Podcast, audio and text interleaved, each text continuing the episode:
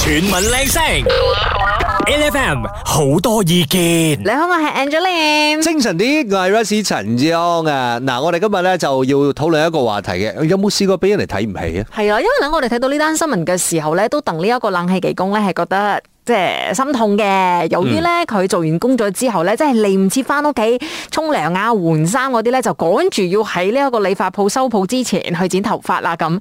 但係由於你知啦，都做完工啦嘛，所以咧佢就身水身汗嘅。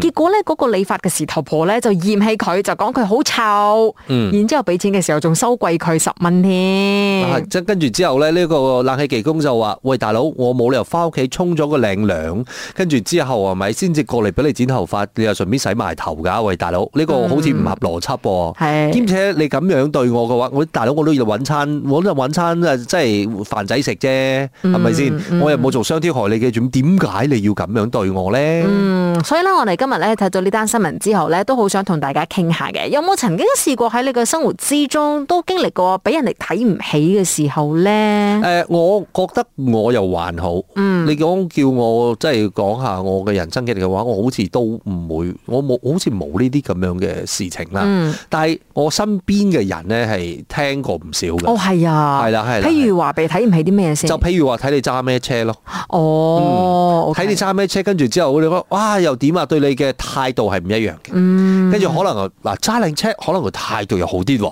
哦，OK，咁我揸細車又冇乜覺人哋對我唔好 啊。唔係，所以係咪其實以前啲人咧，你講嗯誒阿爸阿媽嘅一代嘅時候咧，揸靚車翻鑑崩係一哦個係啊象徵式嘅出氣出啖氣嘅一個一個做法我嚟。覺得咧唔單止係以前㗎，咧所以而家係咪？嗯凡有把你咁崩嘅即係節日之前啦，車都特別好賣啲㗎啦嘛即。係 something like that 啊咯，大家就要覺得我要光宗耀祖，要衣錦還鄉嗰種感覺咧，嗯所以佢哋會諗住啊，我要揸架靚車翻去。嗯所以揸架靚車翻嘅時候，你以前睇我唔起，你睇我而家揸咩車，我幾有錢啊啦！係啦，我證明俾你睇，我係賺到錢嘅，結果咪爭咗一筆 數，爭銀行爭到教教咯。為咗嗰啖氣係咪？喂，但係咧，我真係有個 friend 咧，誒佢同佢嘅男朋友拍拖啦，其實都已經好耐咗噶啦，講緊咧係差唔多談婚論嫁嘅嗰啲十幾年噶啦。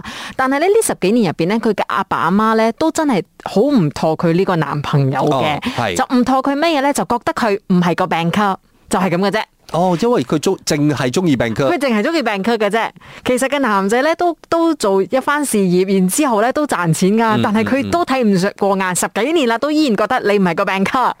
即係佢佢係佢咁咁佢阿爸阿媽係應該係應該要同個病哥談戀愛，佢阿爸阿媽一齊同病哥談戀愛，而唔係逼個女同個病區。咪就係咯，你哋。中意嘅啫嘛，你哋中意你揾個病哥嚟談戀愛而啦。且個男仔又對佢女好好噶喎，即係咁多年之後咧，佢依然睇唔到呢個男仔嗯嘅好，淨係喺度咧嫌棄佢唔係個病哥。所以咧，我哋就想問翻你啦，有冇試過真係俾人哋有偏見嚟嫌棄你？跟住之後，其實我想，其你嫌棄嗰 part，我覺得係個故事啫。我其實想知道究竟你點樣證明俾佢哋睇，佢哋係錯嘅。 HFM 我哋今日咧就要討論下呢個咁樣嘅話題先。有冇試過喺誒你個職場上面又好，或者生活上面又好，你試過俾人哋睇唔起咧？如果你真係面對呢啲咁嘅問題嘅話，你會點樣處理？同埋你會點樣去？嗯，I don't know。你有有你會唔會諗過我要誒、呃你你揾一日係令到你自己覺得哦，原來係我錯，嗯，脱胎換骨，證明俾佢睇咁樣係咪？係啦。你知唔知啊？原來真係唔單止係職業上邊會俾人睇唔起噶。喺我哋 A F M 八八一嘅 Facebook 啦，James Kong 咧就講話咧，之前咧就有人講我肥肥到似只豬咁樣，結果呢，一年嘅時間咧，我控制飲食咧瘦咗二十個 kg，瘦俾佢睇，所以佢就講啦，千祈唔好睇唔起肥仔，因為體重呢樣嘢咧可以增加可以減少嘅啫，冇學問先至係可怕噶。肥仔係潛力股嚟㗎，啊 係啊你睇，我我又唔可以講人哋啦。OK，我自己都係 肥仔。但係 anyway，即係其實又睇翻誒大家，你你講緊嗱。就有有一個咁樣嘅 concept 嘅，嗯我我需要同大家討論下嘅先。第一樣嘢咧就係、你如果你係經歷過嗰種誒俾人睇唔起嘅環境之下，你改變咗你自己，嗯而你改變咗你自己咗之後，我覺得你嗰個當下嘅心態先係最重要嘅。係，因為如果就譬如話，你由肥變瘦，嗯你跟住你又覺得 O、k 我而家達到我自己嘅目標啦。嗯但係你會唔會繼續去覺得肥係一個問題先？你 get 到我咩意思嘛？係啦，其實因為最重要嗰個 point 咧係健康，係啦。係啦，而唔係即係盲目咁樣追求啊瘦。啊因為如果你講你係由肥變瘦，你瘦咗之後你會唔會睇唔起肥仔先？嗯如果你又睇唔起肥仔，咁你咪同當初嗰個一樣。係啱冇係係冇錯，係啦，咁誒、呃我哋又睇翻呢個 Facebook 上面嘅留言先啦。誒、好多朋友其實都有一個好正面嘅睇法嘅，例如話 Paul 奧 n 講啦，咁我哋生活咧就唔好太在意誒其他人嘅眼光。嗱，不過又誒、呃即係好似例如話誒利坤咁講啦，自己唔好睇唔起自己咪得咯。其實真係唔使理人哋嘅，人哋嘅大腦裝乜嘢都我哋都理唔着啦。但係咧有好多人咧，其實都會誒、呃即係睇一個現實嘅層面嘅。誒、好似 Jack 啊、誒 Jack V Wu 咁樣講啦，多多少少點樣講一定都會有噶啦。講係講叫你唔好在乎啦，但係事實上係呃唔到自己嘅，唔係個個人都真係做得到，唔在乎同埋唔在意嘅，因為。你話啲宣文又好，你話人哋嗰啲風言風語、風言風語又好，你聽到嘅時候，你都會硬嘅。嗯，你唔好落個心嗰度，你都會硬而啱冇係先？嗯，但係咧，你係點樣處置呢一個所謂硬到你嘅部分？你係會將佢化成你嘅動力啦，對你造成改變啦，定係你會即係點睇呢一件事情咧？全民靚聲，LFM 好多意見。嗱，我哋問緊你啊，究竟有冇試過俾人哋喺生活當中又好，喺工作上面又好，或者人生當中睇唔起呢？究竟啊睇唔起啲乜嘢嘢嚟嫌棄你啲乜嘢嘢？我哋想聽下你嘅故事，睇下你到最後有冇出翻一啖氣啊，爭一口氣。我哋線上咧就有阿偉喺度嘅，Hello 阿偉， Hello，早晨。早晨 AFM 你你有冇試過俾人睇唔起或者係俾人嫌棄呢？有啊有啊， 我嘅經歷咧就係、以前俾第一個男朋友誒、呃嫌棄啊。佢嫌棄你啲乜嘢啊？哦，其實咧我都知道佢係一個爛藉口嚟嘅，嗯佢嫌棄我，佢話：哦，我我其實我媽唔中意你，因為咧你屋企人有人有有癌症，所以我我媽覺得你以後都會係其中一個好高風險嘅人，有 cancer 嘅呢一個基因咁解啊？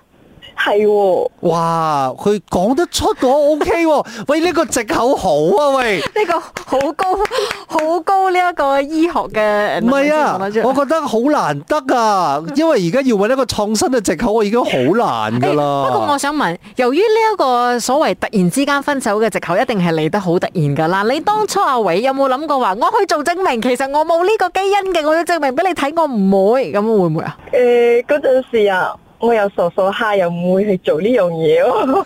唔係啦，對我我覺得你應該離開佢啦，已經講到咁樣嘅地步咯。再加上如果你諗下啦，你呢一世人啦，要同一個咁樣嘅人過嘅話，你甘心 咩？ 其實係啊，之後我其實都好傷心嘅。嗯咁我又會埋怨呢樣埋怨嗰樣啦，但係到最尾我都諗通咗，啊、好慶幸冇同咁樣嘅人一齊，如果唔係我下半世都唔知點 算。佢因為咧，佢真係一個咧咩藉口都作得出嚟，為咗嫌棄你啊！唔係啊，佢除咗講嗰句説話，佢係啊，即係歧視你又好，你講啊，即係睇唔起你又好。嗱，佢同一個時間咧，亦都係歧視緊嗰啲有癌症 history 嗰啲 family。嗯，係唔嘅。係淨係你歧視你啫，佢歧視晒好多人嘅。因為佢用呢個藉口咧，就可以令你冇辦法誒、呃拒絕佢，因為呢、個的而且確係事實。佢係佢係覺得佢自己有咩新鮮蘿蔔皮先，係啊，咪就係咯。嗯，而且咁嘅人呢，萬一真係大家利是，我會有病嘅話啦，佢會唔會到時候唔照顧我嘅呢？咪就係咯咩病啊？唔係講緊佢 cancer 咩佢會病？嫌我覺棄得係你啊佢咧。都可能唔照顧 我而家都好好奇佢而家過得好唔好。唔好唔好好奇，唔好好 奇，一定唔好。一定唔好。係一定誒要咁我哋又衰咗 嚇。好啦，唔該晒你阿偉，誒唔該晒 thank you。 OK，唔該晒，拜拜。你有冇曾經試過俾人哋睇唔起，而你當初係點面對嘅咧？嗯 HFM 嗱，我哋問緊你有冇試過俾人哋睇唔起或者俾人哋歧視嘅？誒、究竟誒嗰個當下你又做咗啲乜嘢反應，同埋你之後有冇啊好努力爭翻啖氣咧？我哋而家線上就要問下 Dexter 先，Hello，Dexter。 Hello Hello，你當初被誰看不起？当初啊就是前女友啊， 前女友她看不起你什么东西？呃，就是有一天啊，我们出去嘛，我就当因为我当时是做 IT 的，嗯然后我驾车买 V，